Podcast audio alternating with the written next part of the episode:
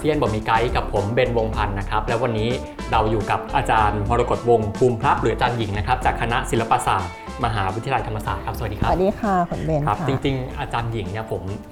อยากเชิญมาออกวันวันตั้งนานแล้วนะครับ เพิ่งจะมีโอกาสวันนี้เนาะที่ค่ะ ผ่านมาเราคลาดกันไปคลาดกันมาค่ะนะครับเพราะว่าอาจารย์เป็นคนที่ตารางแน่นมาก อ๋อจริง ๆ ก็เพิ่งกลับอาจจะเพราะว่ากลับมาจากเรียนต่อด้วยใช่ไหมคะแล้วอะด้วย ช่วงนี้ก็ต้องแบบว่าตารางก็เลยแบบว่า แน่นเป็นพิเศษเพราะเขาให้กลับมาทำงานแล้วอะไรอย่างเงี้ยใช่จริง ๆ ตอนนี้ก็กว่าจะได้คิวโอ้โหก็โอ้โหกว่าจะได้ก็เนี่ยเพิ่งจะได้วันนี้นะครับค่ะก็เป็นครั้งแรกที่อาจารย์มา ออกรายการกับวันโอวันด้วยค่ะใช่นะครับค่ะก็ยินดีต้อนรับสู่จริง วันโอวันขอบคุณค่ะ แต่จริงๆเนี่ยเป็นแฟนวันโอวันแล้วก็เป็นแฟนรายการของคุณเบนมาแล้วนะอาเซียนบอกมีไกด์นี่โอ้คือ ครับขอบคุณครับ เราให้นักศึกษาแบบว่าอ่านงานอะไรอย่างเงี้ยค่ะ โอ้ครับ ค่อนข้างเยอะแล้วนักศึกษาก็ค่อนข้างชอบมากๆเลยโอ้ยนะคะภูมิใจครับ แต่ค่ะ ไม่รู้จะพูดอะไรต่อเลย อ๋อค่ะ อะจริงๆอ่าชวนอาจารย์มาคุยเนาะก็อาจารย์มรกตวงศ์เนี่ยเป็นอาจารย์ที่สนใจประเทศเวียดนามค่ะนะครับก่อนจะไปเข้าเรื่องกันเนี่ยอยากจะอืมคุยกันเล็กน้อยก่อนนะครับได้ว่าค่ะ ความสนใจในเวียดนามเนี่ยมันไปเริ่มต้นมาจากไหนยังไงครับโอ้โอเคค่ะ จริง ๆ ต้องออกตัวว่าเอ่อเรียนตอนปอตรีอะค่ะ มันมาตั้งแต่สมัยตอนปอตรีแล้วค่ะ ก็คือเรียนโครงการเอเชียตะวันออกเฉียงใต้ศึกษาที่ศิลปศาสตร์ธรรมศาสตร์นะคะ เราก็ตัวเองเนี่ยเป็นรุ่นที่ 2 เพราะนั้นเนี่ยณตอนนั้นนะคะมันก็จะมีภาษาให้เลือกไม่กี่ภาษานะคะก็อินโดอะไรเงี้ยเวียดนามอะไรเงี้ยค่ะเอ่อโปรตุเกสจีนอะไรแบบเนี้ยแต่ว่าส่วนตัวสนใจเวียดนามเพราะรู้สึกว่าเอ่อตัวเองอะเป็นคนชอบเรื่องประวัติศาสตร์อยู่แล้ว คือคนอื่นเขาอาจจะมีเอ่ออะไรอะมีแรงบันดาลใจจากอาหารจาก pop culture หรืออะไรก็แล้วแต่แต่ว่าณปีที่เลือกเรียนก็คือปี 4445เนี่ยค่ะมันเป็นช่วงที่เวียดนามมันไม่ได้เติบโตในแง่ของเรื่องของ pop culture เพลงครับหรืออะไรเลยอืมอย่างที่เรารู้จักก็คือเออรู้จักอาหารเวียดนาม เพราะว่าอืมอาหารเวียดนามในเมืองไทยก็มีอะไรอย่างเงี้ครัยบอย่างตอนเด็กๆเนี่ยก็จำได้ว่ารู้จักอาหารเวียดนาม ชื่อว่าจ่อยหย่อนี่นี่เป็นคนเชียงรายนะคะอ่าอ๋อแต่ว่าครับ เออแต่ว่ามันมีอาหารเวียดนามชื่อว่าจ่อยหย่อซึ่งเราก็ไม่รู้ว่าไอ้จ่อยหย่อตอนนั้นน่ะมันคืออะไรแต่ว่าอืมมารู้เพราะว่าคือเป็นคนชอบกินมากมันคือปอเปี๊ยะทอดอ๋อมันคือปอผมเปี๊ยะเพิ่งรู้ทอดชื่อนะเออแต่ว่าอืมแต่ว่าคนเวียดนามจริงๆอะเขาจะมีวิธีเรียกแบบว่า ถ้าเป็นสำเนียงฮานฮานอยอะค่ะหรือฮานอยเนี่ยก็จะเรียกว่าจ่าจอหรือถ้าครับเป็น สำเนียงกลางใต้อย่างเงี้ยของเวียดนามก็จะเรียกจ่าหย่ออมแต่พอมันไปอยู่ที่เชียงรายปุ๊บเนี่ยมันไปเป็นจ่อยหย่ออย่างเงี้ยครับแล้วคนก็แบบกินเยอะมากเลยอะไรอย่างเงี้ยนะแล้วเราก็อืมรู้สึกว่าเฮ้ยอาหารนี้มันเจ๋งว่ะต้องต่อคิวกินอะไรอย่างเงี้ยอืมพอเข้ามาเรียนที่ธรรมศาสตร์ใช่ไหมคะเราก็ค่อนข้างชอบประวัติศาสตร์มาก เอาตรงๆตอนนั้นเนี่ยประวัติศาสตร์เดียวที่อยากหาคำตอบก็คือว่าเราอยากรู้ว่าทำไมเวียดนามถึงชนะฝรั่งเศสกับอเมริกาอ๋อแค่นั้นเลยครับแล้วเราก็รู้สึกอืมว่าเอ่อภาษามันต้องเป็นหน้าต่าง ที่จะนำไปสู่คำตอบที่เราอยากรู้ตอนนั้น ก็เลยตัดสินใจเรียนภาษาเวียดนามเลยอืค่ะมครับนี่คือที่มาเนาะใช่ที่มาใช่น่าสนใจมากนะครับแล้วตอนเนี้ยอะอย่างอาจารย์ก็สอนอยู่ในที่ธรรมศาสตร์เนาะค่ะเอ่ออาจารย์ศึกษาหรือว่าสนใจมิติไหนเป็นพิเศษไหมของของอืมเรื่องเวียดนามศึกษานะครับค่ะเอาจริงๆอะค่ะก็คือศึกษาประวัติศาสตร์ ประวัติศาสตร์เลยค่ะ ครับ งานที่ตัวเองทำอยู่อะค่ะก็คือจะเป็นตั้งแต่เอ่อเรียนจบมาเลยค่ะก็คือเอ่อโทสองใบ ครับและเอกหนึ่งใบเนี่ยล้วนแล้วแต่เกี่ยวข้องกับประวัติศาสตร์ทั้งสิ้น แต่อืม เป็นช่วงคนละยุคสมัยครับ ค่ะ ก็คือสตาร์ตตั้งแต่ช่วงต้นรัตนโกสินทร์อืมเอ่อ แล้วก็ตอนเรียนภาษาศาสตร์ที่มหิดลปอโทใบแรกเนี่ยก็ทำเรื่องเออวาทกรรมของโฮจิมินห์ในการที่จะปลุกระดมมวลชนอะไรเงี้ยช่วงครับสงครามต่อต้านฝรั่งเศสอืมเพราะฉะนั้นมันก็จะเกี่ยวข้องกับประวัติศาสตร์อยู่ดีครับค่ะอย่างไอ้ล่าสุดที่ไปเรียนมาที่จบปอเอกมาจาก NUS ที่สิงคโปร์นี่ใช่ไหมคะก็ทำเป็นเรื่องความสัมพันธ์ คืออารมณ์เป็นพันธมิตรในการอืมต่อต้านเอ่อคอมมิวนิสต์ค รับระหว่างไทยกับเวียดนามใต้อะไรอย่างเงี้ยอืมว่าครับมันมันล้มเหลวยังไงหรือมันอะไรยังไงอะไรอย่างเงี้ยค่ะเพราะฉะนั้นทั้งหมดเลยมันก็จะเป็นช่วงเอ่อเป็นสงครามเป็นเอ่อเป็นประวัติศาสตร์ ช่วงเอ่อต้นแล้วก็ช่วงอาณานิคม แล้วก็ช่วงสงครามเย็นอืมหรือทั้งหมดเลยครันี่บก็คือ originality อืประมาณคบนั้นคือเท่าที่ฟังดูก็ลึกมาก อืมค่ะเออค่อนข้างลึกค่ะ ให้เดานะคะคือศึกษาลึกขนาดเนี้ยต้องไปเที่ยวเวียดนามบ่อย อืมบ่อยมากค่ะจริงๆไปเรียนมาด้วยนะคะ ไปเรียนด้วยใช่ค่ะไปอยู่เรียนมามาด้วย กี่ปีครับ เอิ่มจริงๆ ไปเป็นระลอกระลอกค่ะ อืม ก็คือเอ่ออยู่นานที่สุดได้ประมาณปีครึ่งอืมครับ ค่ะ แต่ว่าในระยะเวลาตั้งแต่ปี คือไปเวียดนามครั้งแรกอะเมื่อประมาณปี 2003 ซึ่งเป็นนักเรียนแลกเปลี่ยนตอนปอตรี แล้วก็ไปอยู่ที่ฮานอยมาเอ่อสองเดือนกับเพื่อนๆกลุ่มกลุ่มหนึ่งเพราะฉะนั้นเราก็จะเห็นฮานอยในปี 2003 ใช่ไหมว่ามันเป็นแบบไหน หลังจากนั้นบังบังเอิญว่าเรียนจบจากพัดจับผูได้มาเรียนต่อโทอะไรเงี้ยแล้วก็ไปเวียดนามอีกในปีอืม2007 แล้วตอนนั้นก็ไปอยู่ประมาณครึ่งปีค่ะแล้วก็หลังจากนั้นอีกก็ไปเรื่อยๆไปเรื่อยๆ จนกระทั่งแบบว่าได้ทุนของเอ่อ C s r e f Foundation นะครัคะบเอ่อที่เขาจะให้แบบให้คนในภูมิภาคเราเนี่ย ที่ทำงานเกี่ยวกับภูมิภาคเนี่ยไปเรียนภาษา นั่นนะไปอยู่ปีกว่าครับๆอืมแล้วก็กลับไปอืมอีกไม่รู้จะกี่รอบนะนับนับรอบไม่ถ้วนนะคะนับครั้งไม่ถ้วนนับไม่เลยถ้วนแล้วนะครับใช่ก็ใช่ไปเที่ยวบ้างไปทำงานบ้างไปเรียนบ้างอืมนะครับใช่ค่ะ ส่วนใหญ่จะเป็นทำงานพ่วงเที่ยวทำงานพวงเที่ยวใช่ประมาณนั้นอะมากแล้วกจากว่าจากที่เที่ยวมาเที่ยวมากี่อืมรอบแล้วไม่รู้เนี่ยรู้สึกอืมว่าชอบอะไรที่สุดในเวียดนามครับอืมโอเค เอาแบบตรงไปตรงมาเลยนะคะอืมก็คือชอบ อาหารอ่าแล้วว่าอาหารเวียดนามมันเป็นจุดเด่น อาจจะเป็นครับเพราะว่าตัวเองเป็นคนชอบทานผักด้วยมั้งคะอืมเออเรารู้สึกว่ามันค่อนข้างหลากหลายอะไรอย่างเงี้ยเนาะแล้วก็เรารู้สึกว่าอาหารเวียดนามมันมีเสน่ห์อะคือมันมันไม่ใช่แค่เฝอแล้วมันก็ไม่ใช่แค่แหนมเนืองหรือว่าอืม แหนมเหนืองอย่างเดียว แล้วก็ไม่ใช่แค่ข้าวเกรี๊ยวปากหม้อยวนอะไรเงี้ยค่ะ คือมันมีอะไรอย่างอื่นที่เราไม่รู้จักเยอะมาก อย่างเช่น คนไทยหรือว่าคนเอ่อทั่วๆไปที่เราเป็นนักท่องเที่ยวเนาะมองไปมองเวียดนามไปอย่างเงี้ยเราอาจจะรู้จักเฝอคือแบบ โอ้ยเป็นแบบเป็นแบบว่าอาหารจานหลักที่บ่งบอกถึงความเป็นเวียดนามอะไรเงี้ยครับแต่เข้าจริงๆแล้วอะส่วนตัวคิดว่าขนมจีนคืออาหารจานหลักของเวียดนามขนมเพราะว่าจีนใช่ขนมจีนนะคะบ้านเราคนอีสานเรียกข้าวปุ้นใช่ไหมครับครับแต่ว่าคนเวียดนามเรียกบูนอ่เข้าใจว่าอ่อ่มันครับครับมันแบบนึกออกแหละใช่เพี้ยนสำเนียงมาอะไรอย่างเงี้ย เออแล้วก็ขนมจีนทำไมถึงบอกว่าเป็นขนมจีนใช่ไหมคะเพราะว่าขนมจีนเวียดนามอะน้ำที่เขากินด้วยคือมันหลากหลายมาก อืม คือแบบเป็นโอ้โหหลายสิบชนิดอะไรอย่างเงี้ยเออแล้วก็เหนือกลางใต้นี่ก็คือแตกต่างกันอีกอะไรอย่างเงี้ยค่ะอืม อืมขึ้นขึ้นอยู่กับว่าภาคไหนเนี่ยเขามีวัตถุดิบแบบไหนอะไรแบบเนี้ย ครับ อืมก็เลยรู้สึกว่าเออว่ะมันมันค่อนข้างที่จะน่าสนใจแล้วมันอืม ดึงดูดให้น่าหลงไหลเนาะครับ อาหารภาคบ้านเราก็คือมันก็จะมีอาหารเหมือนกันนะคะมันก็มีอ่าอาหารที่เป็นแบบอาหารพื้นๆอะไรเงี้อืมยเหมือนกัน อืมแต่ครับว่า เวียดนามนี่มันมันหลากหลายตามภูมิภูมิประเทศเลยอะเออตามสังคมเลยอะค่ะ เพราะนั้นก็เลยรู้สึกว่าเอออาหารนี่แหละ เป็นตัวดึงดูดอืมก็คือดึงดูดให้กลับไปหลาย ๆ ครั้งด้วยใช่ค่ะใช่ครับใช่กินที่เมืองไทยนะ ไม่เหมือนกินที่เวียดนามนะคะอ่ารสชาติคนละรสชาติกันคนละว่รอย่สงชาติะฮะกันค่ะแล้วจริงๆจะว่าไปทุกวันนี้จริง ๆ ไม่ใช่แค่อาจารย์หญิงที่ไปเวียดนามบ่อย แต่อืมว่าเดี๋ยวนี้เรียกว่าเวียดนามก็เป็นที่ท่องเที่ยวที่นิยมที่นิยมมากของคนไทยใช่ค่ะนะครับแล้วก็รวมถึงไม่ใช่คนไทยเนาะแต่ว่าก็ยังมีคนอีกหลายชาติไปเที่ยวอืมนะครับก็ล่าสุดก็มีข้อมูลนะครับอย่าง Agoda เนี่ยที่เป็นแพลตฟอร์มเรื่องของการจองที่พักออนไลน์นะครับค่ะก็ให้ข้อมูลว่า ในช่วง 5 เดือนแรกของปีเนี้ยนะครับอืมการท่องเที่ยวของเวียดนามเนี่ยมาแรงมากเขาบอกว่าขยายตัวแบบเอ่อพุ่งแรงมากนะครับอืมจนสามารถไต่ขึ้นมาสู่อันดับ 3 ของเอเชียอืมในปีนี้นะครับค่ะเป็นรองอะไรเป็นรองญี่ปุ่นกับไทยอืมนะเอ่อซึ่ง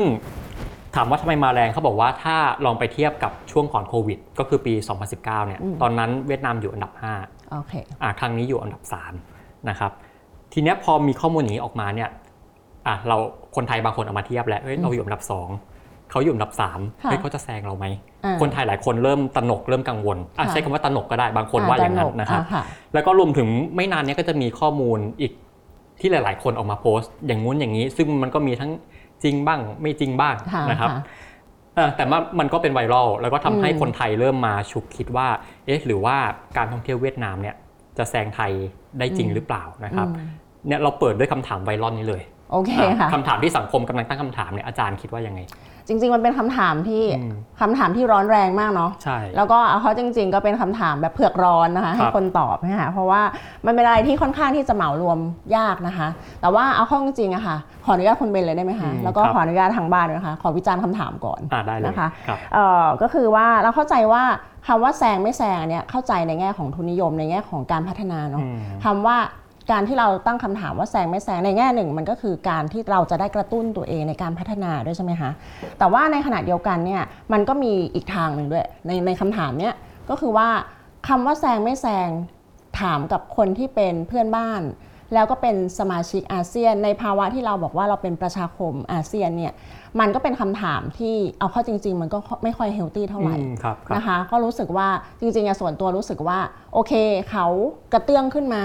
เขาเริ่มมีฐานะทางเศรษฐกิจที่ดีเนี่ยอืมนะคะทำไมเราไม่ไปช่วยกันที่ทำอืมครับช่วยกันดึงมารวยๆด้วยกันเลยทั้งคู่จะได้อ่าวินวินวินใช่ไหมคะจะได้พัฒนาทุกครับด้านอะไรอย่างเงี้ยประมาณนี้อืมตอนแรกที่ได้ยินคำถามนะหมายถึงว่าจริงก่อนถึงก่อนก่อนที่คุณเบนอืมจะถามด้วยตอนที่เราไปอ่านในโซเชียลอะค่ะเราก็รู้สึกว่าเออจริง ๆ เนี่ยมันเป็นกับดักนะ ระหว่างไทยกับเวียดนามจริง ๆ ไม่เฉพาะเรื่องของการท่องเที่ยวอะค่ะ แต่เอาจริงๆมันมีคำถามที่ว่าจะแซงไม่แซง จะเป็นคู่แข่ง คู่แข่งนี่คือ wording ที่สำคัญมากเลยว่า คนไทยมองคนเวียดนาม เอาเข้าจริงๆคนเวียดนามก็มองคนไทยด้วยว่าเป็นคู่แข่งในทุกเรื่อง ตั้งแต่เรื่องการศึกษา เรื่องท่องเที่ยวมาจนถึงเรื่องเศรษฐกิจคือเรารู้สึกว่าเออมันเป็นกับดักอืมครับในแง่ของการที่จะช่วยการพัฒนาอะไรอย่างเงี้ยค่ะเพราะว่าอืมไหนๆคุณก็บอกว่าคุณอยู่ร่วมประชาคมเดียวกันแล้วอะไรอย่างเงี้ย มันน่าจะมีคำถามที่เฮลตี้มากกว่านี้อืมโอเคครับแต่เอาละในเมื่ออมต้องตอบคำถามนี้ใช่ไหมอ่าเออค่ะ ก็คิดว่าเข้าจริงเอาเข้าจริง ๆ แล้วค่ะ จริง ๆ มีคนวิเคราะห์หลายหลายหลายหลายเรื่องหลายประเด็นนะคะแต่ว่าเออจริง ๆ เข้าเข้าใจว่าต่อคำถามเนี้ยต่อการจะฟันธงกับคำถามเนี้ยมันมันมัน generalize ยากมากนะคะ เราต้องลงไปในรายละเอียดอีกว่าคำว่าจะแซงเนี่ยมิติไหนครับกินเรื่องของการท่องเที่ยวระยะสั้น ระยะยาว เรามีจุดเด่นแบบไหน อืม เวียดนามมีจุดเด่นแบบไหนอะไรอย่างเงี้ยค่ะ คือหรือว่าคุณจะวัดแค่ว่าจำนวนนักท่องเที่ยวนะ ที่เข้ามามากกว่าเอ่อที่เวียดนามหรือว่ามากกว่าที่ไทย หรือน้อยกว่าที่ไทย เงินที่ได้เข้ามาใช่ไหมเออบางคนเนี่ยเป็นแบบว่านักท่องเที่ยวอาจจะเข้ามาไม่มาก แต่อยู่แบบ long stay ใช้เงินมากกว่าแบบในขณะที่อีกที่หนึ่งเนี่ยอาจจะเข้ามาจำนวนมากกว่า แต่อยู่สั้นกว่าและใช้เงินน้อยกว่า เพราะฉะนั้นเนี่ยมันค่อนข้างเป็นเอ่ออะไรที่ ต้องลงดีเทลมากๆกว่าที่คุณจะบอกได้ว่าจะแซงไม่แซงหรือจะเวียดนามจะพัฒนาไปได้มากกว่าไทยหรือไม่อะไรอย่างเงี้ยค่ะครับแต่ว่าโดยส่วนตัวคิดว่าเอ่อค่อนข้างที่จะโอเคดีใจกับเวียดนามเนาะที่เขาอืมขึ้นมาได้ แต่ว่าในขณะเดียวกันเอ่อก็ไม่ได้โรแมนติไซด์เพื่อนบ้านนะคะว่ามันจะขึ้นมาในระดับที่แบบว่าเอ่อโอ้โหแซงไทยต้องล้ำล้ำกว่ากว่าไทยไปอีก เพราะว่าเอาเข้าจริงๆแล้วถ้าเราเอ่อทุกถ้าเราตอบบนฐานของข้อมูลเนี่ย เราจะเห็นว่าฐานการวิเคราะห์เนี่ยมันชี้ไปในทิศทางที่ว่าแน่นอนเวียดนามมีบวก แต่ในขณะเดียวกันเนี่ยเวียดนามก็มีสิ่งที่ท้าทายมากมายเหมือนกัน แต่ครับว่าที่สำคัญคือว่าเขาทำยังไงที่ที่มียุทธศาสตร์ในการปรับตัวใช่ซึ่งครับเรื่องเนี้ยอืมเข้าใจว่าน่าจะเป็นเรื่องที่เราควรจะเรียนรู้กับจากเวียดนามมากกว่าว่าเขาครับปรับตัวยังไงอืมอืมสรุปเอ่อสรุปจากที่อาจารย์พูดอีกทีหนึ่งเนาะก็คืออาจารย์บอกว่าจะแข่งกันไปทำไมว่าเออว่าอย่างนั้นเพื่อง่ายใช่ไหมคะๆแข่งกันเพื่เพื่อออะไรนะครับอืมคือ เอ่อเราเห็นเขาไปได้ดีก็ควรจะดีใจกับเขาเนอะอืมหรือว่าเราเฮ้ยเราอาจจะต้องมาคิดว่าเราจะส่งเสริมกันยังไงได้บ้าง ใช่แต่จริงๆนะเวียดนามนะเขาแบบเขาชอบมาเอ่อคุยกับครับไทยนะ เพราะอืมว่าเขารู้สึกว่าการท่องเที่ยวไทยมันโต อันนี้เราไม่ปฏิเสธ เพราะว่าไทยเนี่ยนะคะมีต้นทุนเรื่องของการท่องเที่ยวมาดีจริงๆซึ่งอืมอย่างที่คุณเบนก็ทราบเนาะว่าครับเรื่องการท่องเที่ยวไทยมันมาตั้งแต่สมัยยุคสงครามเย็นแล้วใช่ไหมคะเอ่อเราก็มีต้นทุนน่ะมาอยู่อยู่นานมากๆ คือแต้มบุญเราสูงกว่าเขาครับมานานมาก เพราะฉะนั้นเวียดนามอะเอาจริง ในขณะที่เราบอกว่ามองเขาว่าเขามองเราว่าเป็นคู่แข่งใช่ปะหรือเรามองเขาว่าเป็นคู่แข่งอะไรอย่างเงี้ยในขณะเดียวกันน่ะสังเกตได้หลายครั้งเลยว่าเวียดนามอะก็อยากจะมาเรียนโน้ตฮาวจากไทยว่าอืมทำอย่างไรการท่องเที่ยวของเขาถึงจะโตแล้วก็ยั่งยืนอะไรเงี้ยเขาใช้คำว่ายั่งยืนนะอืมคแบรับบเราอะไรอย่างเงี้ยมเออคือโดยส่วนตัวเนี่ยตอนที่อยู่เวียดนามใช่ไหมคะก็จะมีพวกแบบนักธุรกิจไทยครับไปหรือบางทีเราไปเป็นล่ามให้กับคนที่ไทยที่ไปทำเอ่อกิจกรรมอะไรเงี้ยหรือธุรกิจในเวียดนามอะหลายครั้งเลยคนเวียดนามอะเขาขอ เคล็ดลับว่าคนไทยเนี่ยมีเรื่องของเซอร์วิสมายังไงทำให้แขกเนี่ยตราตรึงที่จะกลับมาเมืองไทยอีกอืมอะไรอย่างเงี้ยหรือ 2 ประเภทแบบธุรกิจแบบพวกมัสซาจอะไรอย่างเงี้ยค่ะ พวกสปาอะไรอย่างเงี้ยซึ่งไทยเราโดดเด่นใช่ไหมครับแต่เวียดนามยังไม่ได้โตเรื่องนี้มากเขาก็อยากรู้ว่าเราทำอะไรยังไงอะไรเงี้ยอืมเพราะฉะนั้นก็ตอบคำถามคุณเบนก็คือว่า ก็นี่ไงแทนที่จะไปถามแข่งกันอะไรเงี้ยเนาะจะแซงหน้าไม่แซงหน้าอะไรเงี้ยเออมาช่วยกันดีไหมอะไรเงี้ยเออประมาณนั้น อืมครับ ก็อย่างที่อาจารย์บอกว่าจริงๆคำถามเนี้มันไม่ได้เฮลตี้เนาะมันอืมเออไม่ได้สร้างสรรค์ขนาดนั้นใช่ว่าจะใช่ว่าก็ได้อะก็ถามใหม่ก็ได้อ่านะครับถามว่าใหม่ก็จริงๆอาจารย์ก็เกริดมาแล้วว่าอ้าวแล้วตกลงเนี่ยเราเห็นประเทศเพื่อนบ้านของเราเนี่ยเขามาแรงขนาดเนี้ยอืมเราจะเรียนรู้อะไรจากเขาได้บ้างเออวันนี้เราเห็นเอ่อเราเห็นความพยายามของเวียดนามยังไง ในเรื่องของค่ะการท่องเที่ยว แล้วก็อืมเอ่อเขามีเอ่อเรียกว่าเขามีจุดเด่น หรือว่าเขามียุทธศาสตร์อะไรที่เราสามารถเรียนรู้ได้บ้างขณะที่ประเทศไทยของเราเนี่ย ก็เรียกว่าการท่องเที่ยวอาจจะกำลังไม่ไม่ได้รุ่งเหมือนเมื่อก่อนเนาะอืมวันนี้เราจะเรียนรู้อะไรจากเขาได้บ้างครับ โอเค จริง ๆ อาจจะต้องสตาร์ทที่ว่าต้องเราต้องเข้าใจก่อนว่าเราอะเหมือนกับโตมาเรื่อยๆโตมานานแล้วตอนนี้เหมือนกับเราอยู่จุดที่มันแบบว่าคงที่เนาะครับไหมคะในขณะเดียวกันที่เราก็ต้องแฟร์กับข้อมูลด้วยว่าเวียดนามอะเขาไม่ได้โตจากเรามานานไงอ่าใช่คือเขาแบบเพิ่งก้าวกระโดดมาครับใช่ไหมเพราะฉะนั้นมันเป็นเรื่องปกติที่อ่าเขาเป็นขาขึ้นอ่า ใช่ไหมคะถ้าครับเรามองจากแบบกราฟอะไรเงี้ยกับคนที่เขาแบบว่ามีของใหม่เพิ่งเปิดประเทศอืมอะไรเงี้ยเพราะฉะนั้นเนี่ยมันมีอะไรที่แบบว่าอุ้ยน่าสนใจ มีอะไรที่เอกโซติกมากมายดูน่าค้นหาอะไรอย่างเงี้ยใช่ไหมคะเอ่อเข้าใจว่าเวียดนามอะเป็นเขาได้เขาได้เอ่อนโยบายเชิงบวกมาเขาได้ผลที่เป็นผลบวกจากการที่เขาเริ่มสตาร์ทคนไม่ค่อยรู้จักเอ่อก่อนหน้านี้อะไรอย่างเงี้ยค่ะอืมครับแล้วก็ที่สำคัญก็คือว่าเอ่อ รัฐบาลเวียดนามอะเราคือคือเขามีจุดด้อยในแง่ที่ว่าก่อนหน้าเนี้ยเขามีปัญหาเรื่องของการประชาสัมพันธ์การท่องเที่ยวเนาะอืมที่เขาแบบว่าไม่ในขณะที่เราเนี่ยลงเรื่องการเรื่องการประชาสัมพันธ์เยอะมากเลยนะโดยเฉพาะยิ่งต่างประเทศใช่ไหมคะ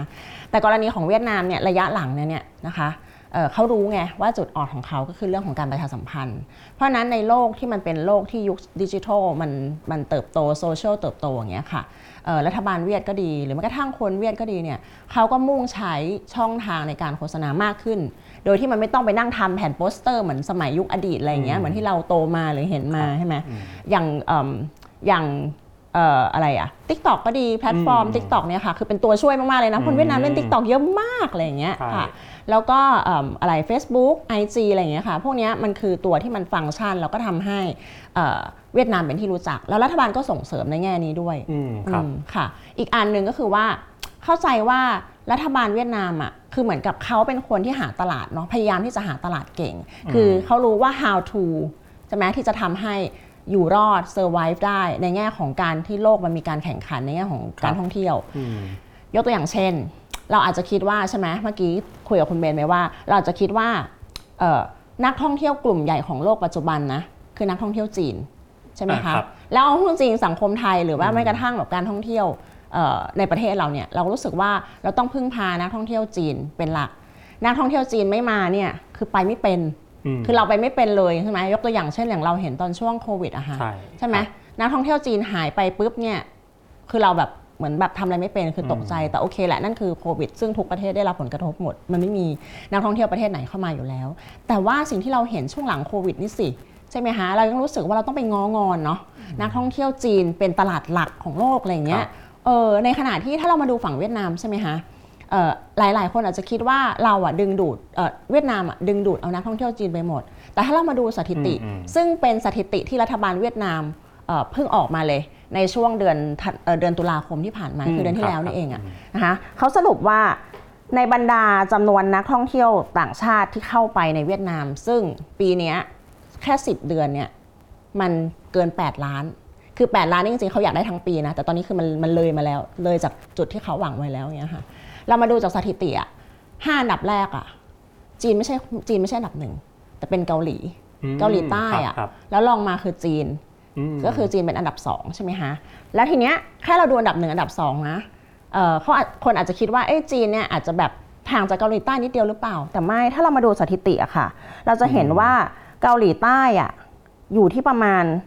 2.5 ล้านคนโอ้ถือในว่าขณะเยอที่ครับจีนอะม1.1 ล้านคน เท่าตัวเลยนะ ใช่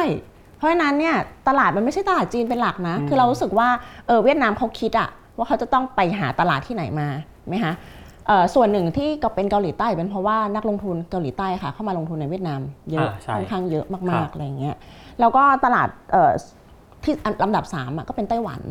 อ่านะคะเป็นอเมริกาครับแล้วก็เป็นเอ่อญี่ปุ่น ไทยเราก็ติดอันดับกับเขานะอัน เราดับติดอัเท่านไหดัร่บฮะหกอ่าก็ถือว่าเยอะนะ เยอะนะเราติดแบบท็อป 10 ใช่ไหมคะอืมเอออะไรอย่างเงี้ย ซึ่งเราก็รู้สึกว่าเออเวียดนามเขาแบบว่ารู้ว่าเขาจะต้องไปหาของใหม่หาหาตลาดใหม่ยังไงเขาไม่รู้สึกว่าเขาจะต้องมารีไลน์ออนนักท่องเที่ยวกลุ่มเดียวประเทศเดียวครับอะไรเงี้ยที่สำคัญก็คือว่า นอกจากไอ้ตลาดอีห้าห้าอันดับ 6 อันดับที่ที่คุยให้ฟังกันเมื่อกี้ใช่ไหมคะล่าสุดก็คือเหมือนกับในรอบปีหรือ 2 ปีที่ผ่านมานี่ไปคุยกับเพื่อนที่เป็นอาจารย์อยู่ที่เอ่อมหาลัยแห่งชาติที่ฮานอยอะค่ะ ด้วยความที่ว่าเพิ่งไปฮานอยกลับมาเมื่อเดือนที่แล้ว เราไปเห็นว่าเอิ่มอยู่ๆเนี่ยไปเที่ยววิหารวรรณกรรมเนาะก็คือเอ่อ Temple of Literature วันเดียวเนี่ยใช่ไหมซึ่งมันเป็นที่ที่แบบใครๆก็ไปมันคือจุดแบบ tourist destination เลยใช่ไหมคะเป็น attraction เลย ไปถึงปุ๊บ ไปอยู่ตรงหน้าไปเข้าไปตรงเอ่อตรงตรงประตูอย่างเงี้ยนะครับเอ่อตรงนั้นอะก็เห็นนักท่องเที่ยวที่เราไม่คุ้นตาเลยก็คือเป็นกลุ่มชาวอินเดียใต้อ่า นะคะเป็นชาวครับเออเป็นชาวเอเอเชียเชียใต้ใต้ครับใช่ไหมแล้วเป็นแบบอินเดียเป็นบังคลาเทศอะไรเงี้ยอืมเออเข้าไปแล้วเขาไม่ได้เป็นกลุ่มเล็กๆด้วยนะเขาไม่ได้แบบแพ็คแบ็คแพ็คไปหรือครับไปด้วยตัวเองอะไรเงี้ย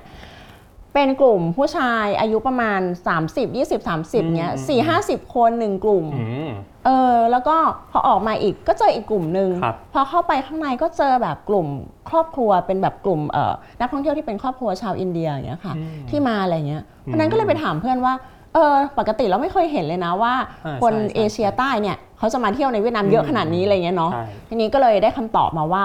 อ๋อ มันเป็นยุทธศาสตร์ของรัฐบาลเขาด้วยนะ อ๋อ เพราะว่าจีนอะเป็นคล้ายๆ กับมีประเด็น sensitive กับเวียดนามใช่ไหมครับ คะเรื่องคุณเบนก็น่าจะทราบ อ่าเรื่องทะเลจีนใต้ ใช่ค่ะ เพราะฉะนั้นเนี่ยมันเป็นความสัมพันธ์แบบไม่แน่นอนแบบร้อยเปอร์เซ็นต์อ่าจะครับไป rely on นักท่องเที่ยวจีนร้อยเปอร์เซ็นต์ก็ไม่ได้ อ่า เขาก็เลยเปิดตลาดอืมทางเอเชียใต้ ครับอืมอืมบวกกับมาเลเซียด้วยอืมครับก็เรียกว่าเห็นผลเนาะคือเราเห็นใช่จากความหลากหลายของนักท่องเที่ยวในวันเนี้ยใช่ค่ะเออมันเป็นผลจากความสำเร็จในการหาตลาดใหม่ใช่จค่ะริงๆนะครับแล้วอย่างอย่างเรื่องคนเกาหลีเนี่ยอันนี้ผมก็ไปเห็นด้วยตัวเองเหมือนกันว่าอาจจะปีก่อนผมไปเที่ยวดานังฮอยอัน คนเกาหลีเต็มไปหมดเลยจริงคืออันเนี้ยมันเป็นภาพสะท้อนจริงๆว่าคนเกาหลีเข้ามาเยอะมากเราเป็น direct flight ด้วยใช่ไหมได้เล็กไฟด้วยนะครับเออค่ะแล้วก็อันผมเดินตรงตลาดน้ำตรงฮอยอันที่เป็นค่ะจุดแลนด์มาร์คหลักของเขาอะครับอืม ก็คือจะมีอยู่สองชาติที่ผมเห็นเกาหลีกับไทยเออภาษาไทยไทยนี่ก็เยอะนะครับคือไทยเนี่ยโหผมเดินไปภาษาไทยทั้งนั้นเลยเหมือนอยู่อัมพวา จริงๆแต่ว่าเหมือนคนไทยอะชอบไปที่ดานังจริงนะ แล้วก็ใช่ขึ้นไปแบบเอ่ไปอบานาฮิลนะครับใช่เป็นรูปมือเนี่ยใช่ค่ะ คนไทยคนไหนนี่ก็ไปตรงนั้นนะเหมือนแบบสมัยก่อนอะเออเวลาเราแซวคนเวียดนามครัอะบเราก็จะเห็นคนไทยไปเวียดนาม แต่ตอนนี้คนเวียดนามก็มาเที่ยวไทยเยอะเนาะใช่ใช่เวลาไปคุยกับคนเวียดนาม คนเวียดนามคนไหนก็ต้องเคยมาพัทยาอ่าอืมเนี่ยมันมันเหมือนกับคล้ายๆ ว่าตอนนี้คนไทยคนไหนอะไปเที่ยวเวียดนามก็เคยต้องไปบานาฮิลต้องไปดานังอะไรอย่างเงี้ยใช่นะครับเออก็เป็นเรียกว่าเป็นที่เที่ยวฮิตของคนไทยใช่นช่วงนี้ใช่นะครับค่ะโลเคชันอาจจะดีด้วยมั้ง เพราะว่ามันอยู่ตรงกลางเนาะใช่ระหว่างแล้วฮมันอยอันไปไม่กับยากเวอะไรอย่างเงี้ยเออใช่ครับ อะทีนี้กลับมาที่การท่องเที่ยวเวียดนามเนาะอะอย่างที่อาจารย์บอกว่าความสำเร็จโดยส่วนส่วนหนึ่งเนี่ยอืมอาจจะไม่ใช่แค่ส่วนหนึ่งแต่ว่าเรียกว่าเป็นส่วนมากเลยก็คืออมเป็นยุทธศาสตร์ของทางรัฐบาลเวียดนามอืมนะครับคือการท่องเที่ยวไม่ว่าจะประเทศไหนเนี่ยถ้าจะไปได้ดีมันอยู่ที่รัฐเหมือนกัน จริงๆมันมีอีกอันหนึ่งที่ไม่ได้คุยได้อ่าเมื่อกี้ครับก็คือว่าเรื่องของการเพิ่มเที่ยวบินด้วยค่ะ ที่อ่าเข้ามาในเวียดนามเนาะครับว่ามันเพิ่มมากขึ้น อีกอันหนึ่งที่เรารู้สึกว่าสำคัญมากแล้วแอบคิดว่ามันมันแบบพอเหมาะพอเจาะกับที่รัฐบาลไทยเราออกเอ่อนโยบายมาพอดีเลยนะ ก็คือฟรีวีซ่าอืมครับอืมแต่ว่าฟรีวีซ่าเวียดนามเนี่ยนะคะ มันเป็นลักษณะของการให้เอ่อกลุ่มประเทศบางกลุ่มอะที่แบบเดิมทีใช่ปะคะคือการสมัครวีซ่าเนี่ยมันเป็น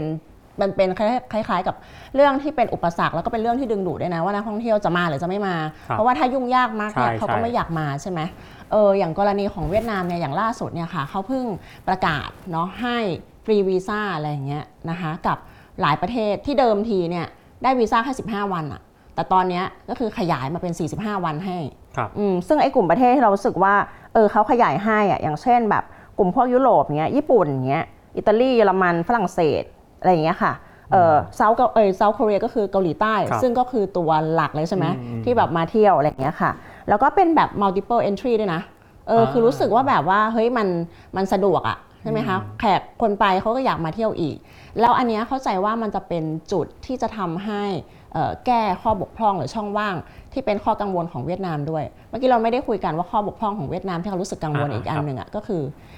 ไปครั้งเดียวเราไม่กลับไปอีกอ๋อเพราะอะไรครับ เขาไม่รู้เขาไม่ใช่เพราะไม่รู้ เพราะว่าจริงๆคนคนแบบนักท่องเที่ยวส่วนใหญ่เนาะอันนี้ที่เคยถามพวกอ่าพครัวบกฝรั่งอะไรเงี้ยเขารู้สึกว่าเขาไปแล้วเขาก็แบบไม่ได้ประทับใจขนาดนั้นอะเรื่องอ๋อ hospitality เรื่องอะไรอย่างเงี้ยครับเรื่องแบบว่าความบริธุรกิจการบริการอะไรเงี้ยอืมอืมเหมือนอารมณ์ว่าไปเหนือจะล่องใต้แล้วก็จากใต้ไปขึ้นเหนือ บางคนจากข้างล่างข้างบนลงข้างล่าง บางคน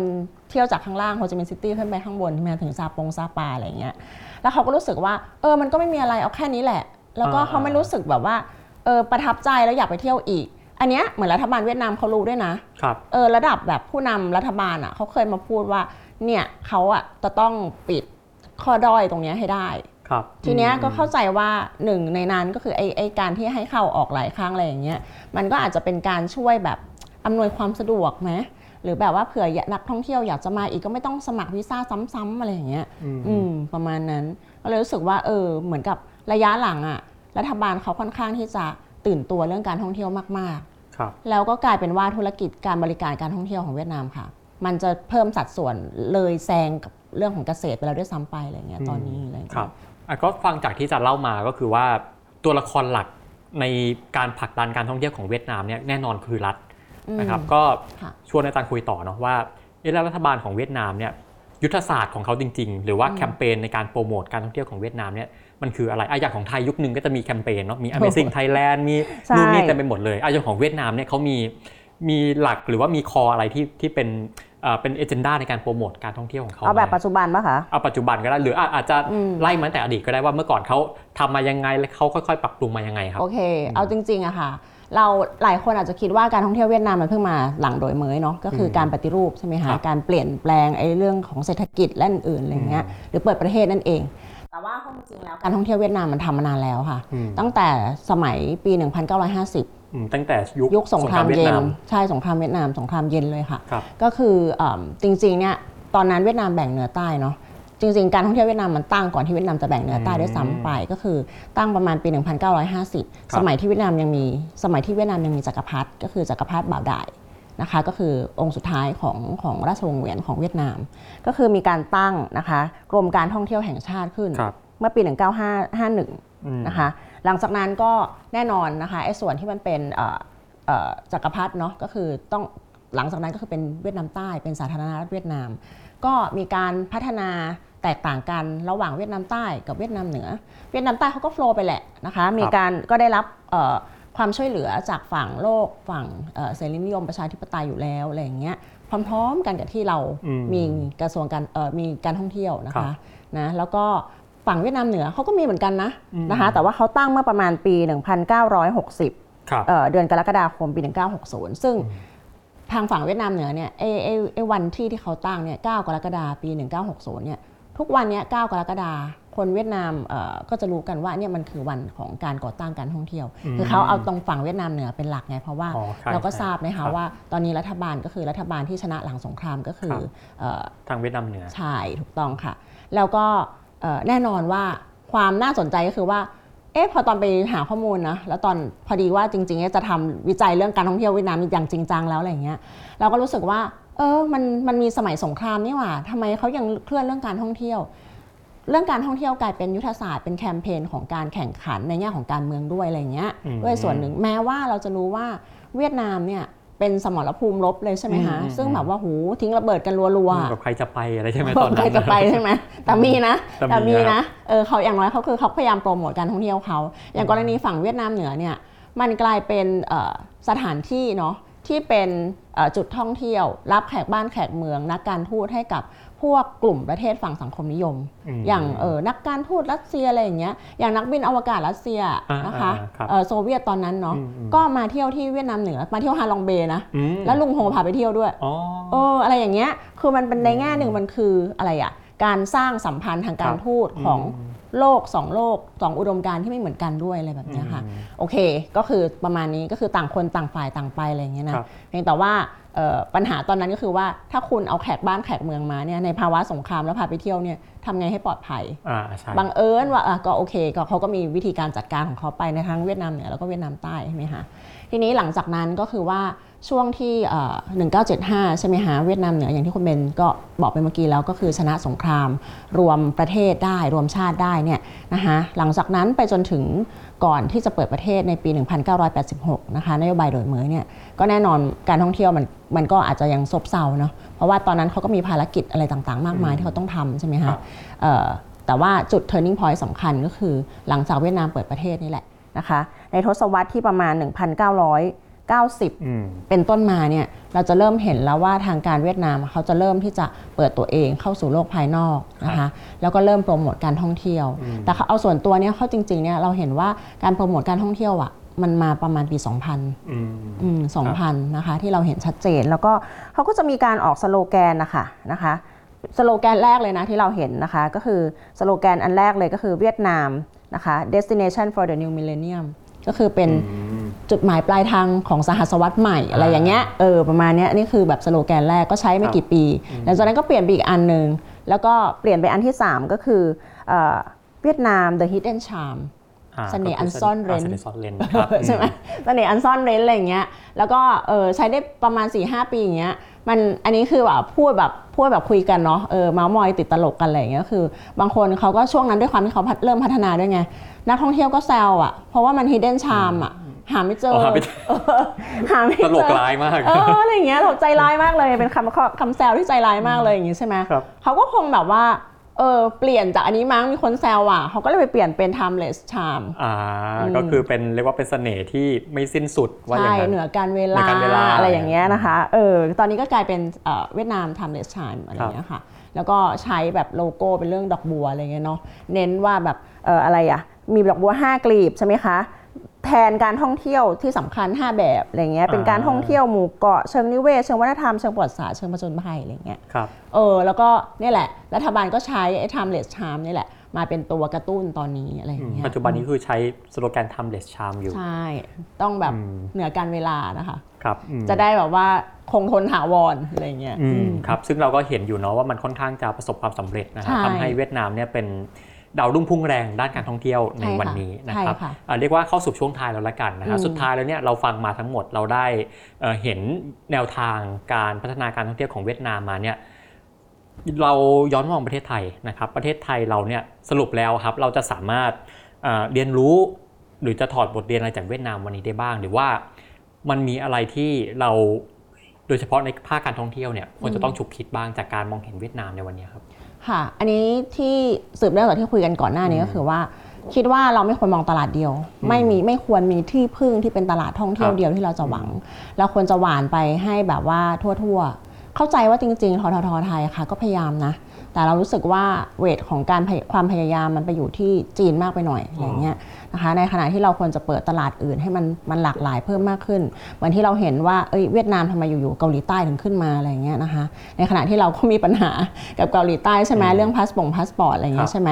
สองก็คือว่าจริง ๆ เวียดนามอะค่ะเขาไม่ได้มีข้อเด่นมากเท่าเหมือนกับทั้งหมด แต่ว่าเราอะก็มีข้อเด่นหลาย ๆ เรื่องเลยนะ อย่างกรณีเวียดนาม ถ้าคุณเบนเคยไปเวียดนามคุณเบนทราบแน่นอนว่าเรื่องอะไรอะ เรื่องขนส่งอะอ่าใช่ใช่ใช่เป็นปัญหามากๆใช่ไหมคะถ้าเราไม่นับเครื่องบินนะอืมแต่บังบังเอิญว่าเราไม่ได้บินไปทุกที่ไงใช่ใช่ไหมใช่ใช่เราต้องใช้แบบขนส่งสาธารณะอะไรอย่างเงี้ยโดยเฉพาะยิ่งขนส่งระหว่างเมืองอย่างเงี้ยอืมมันเป็นอะไรที่แบบว่ายากใช่ใช่ไหมที่จะอืมที่จะไปเองอะไรเงี้ยอืมเว้นแต่คุณไปผ่านบริษัทท่องเที่ยว ซื้อตั๋วรถเมย์ผ่านบริษัทท่องเที่ยว ซึ่งอันนั้นอาจจะเป็นข้อดีในแง่ที่ว่า เขาก็รู้ไงว่าเขามีปัญหาเรื่องไอ้เรื่องขนส่งใช่ไหมคะอืมครับเขาก็ขายเป็นแพ็กเกจเลยว่าอะยูซื้อตั๋วท่องเที่ยวนะใช่ไหมตั๋วรถบัสเนี่ยจากเหนือลงใต้เรามีสต็อปที่เป็นจุดหลักๆ ที่เป็นเมืองหลักๆที่เป็นเมืองท่องเที่ยวให้ขายเป็นแพ็กเกจไปเลย แล้วก็ไปจองเอาว่าอยู่จะไปวันไหนรถคันไหนอะไรอย่างเงี้ยแต่ในขณะเดียวกันของเราเนี่ยเอ่ออาจจะดีกว่าในแง่ของเรื่องพาหนะเนาะอืมครับเราเป็นนักท่องเที่ยวเนี่ยอาจจะไปต่อรถเองได้ ขึ้นบขสอืมบขสดีกว่าของที่นู่นแน่นอนนะคะร้อยเปอร์เซ็นต์อะไรเงี้ยถนนดีกว่าเอิ่มอะไรอีกอะเอ่อถนนดีกว่า หรือแม้กระทั่งการเดินทางในเมืองเงี้ยของเรามีทั้ง MRT มีทั้ง BTS โอเคมันแพง แต่มันมีครับแล้วมันค่อนข้างที่จะหลากหลาย ในขณะที่เวียดนามเนี่ยเขาก็ยังมีจุดด้อยของเขาก็คือว่าต่อให้มีรถแบบว่ารถแบบโมโนเรลข้างบนใช่ไหมคะที่ฮานอยเงี้ยปรากฏว่ามันก็ไม่ถึงจุดที่ นักท่องเที่ยวจะไปได้อืมอืมมันคือวิ่งข้างนอกอะ่ะอืม ใช่ไหมแล้วก็ไอ้ตัว MRT ที่กำลังจะเปิดปีหน้าเนี่ยเราก็มันค่อนมันคือมันพัฒนาช้า คือมันช้ากว่ากำหนดทุกอย่างไปหมดเลย เพราะฉะนั้นเอ่อจริงๆอะค่ะเอ่อเราเรียนรู้จากเวียดนามได้ก็คือเราควรต้องรู้ว่าเรามีข้อข้อแข็งอะไรใช่ไหมคะพัฒนาต่อไปแต่อย่าไปตระหนก อย่าไปเป็นอืม เวียดนามโฟเบียอะไรอย่างเงี้ย อืมใช่ไหมครับ แล้วก็เอ่อจริงๆก็คือว่าเอ่อภาคธุรกิจของไทยอะค่ะ เรามีความเข้มแข็งนะ เรื่องของการบริการอะไรอย่างเงี้ยค่ะ จริงๆเข้าใจว่าส่วนตัวไม่ค่อยกังวลเท่าไหร่เพราะอะไรปะคะเพราะว่านักท่องเที่ยวที่มาไทยอะมันเป็นคนละกลุ่มกับเวียดนามในแง่ที่ว่าอ่าของเราอะมาแล้วมาอีกมาอืมซ้ำครับๆมาแล้วมาอยู่มาต่ออะไรอย่างเงี้ยใช่ไหมเออแต่ว่าของฝั่งเวียดนามอะเหมือนกับว่ามาแล้วไปมาแล้วไปอะไรอย่างเงี้ยทีนี้ประเด็นก็คือว่าเราถ้าเรากินระยะยาวคือเรากินได้ไง นะคะอืมเราอาจจะเปิดตลาดใหม่ใช่อะไรเงี้ยแต่ว่าให้เราสบายใจไว้ว่าเอออย่างน้อยที่สุดเนี่ยเราก็มีแขกที่เป็นแขกประจำอะอ่าอยู่ตลอดอะไรเงี้ยครัค่ะบในขณะที่อันเนี้ยแหละมันเป็นข้อชาเลนจ์หนักของเวียดนามเลยที่ว่าเขาเนี่ยจะทำได้ไหม เพราะว่าอย่างล่าสุดที่ไปเวียดนามมามันก็เหมือนเดิมอะอืมนะคะในเรื่องของการบริการครับ อืมและอื่นๆอะไรเงี้ยเนาะอืมเพราะฉะนั้นก็เลยรู้สึกว่าเออเราถอดบทเรียนได้ แต่ว่าเราก็อย่าไปลุกดาวตัวเองมากอะไรเงี้ยค่ะ เพราะว่าครับของเขาก็มีอะไรที่ให้พัฒนาอีกมากมายอะไรเงี้ยอืมแต่เรื่องสุดท้ายที่อยากพูดก็คือว่า แต่ว่านะเอ่อ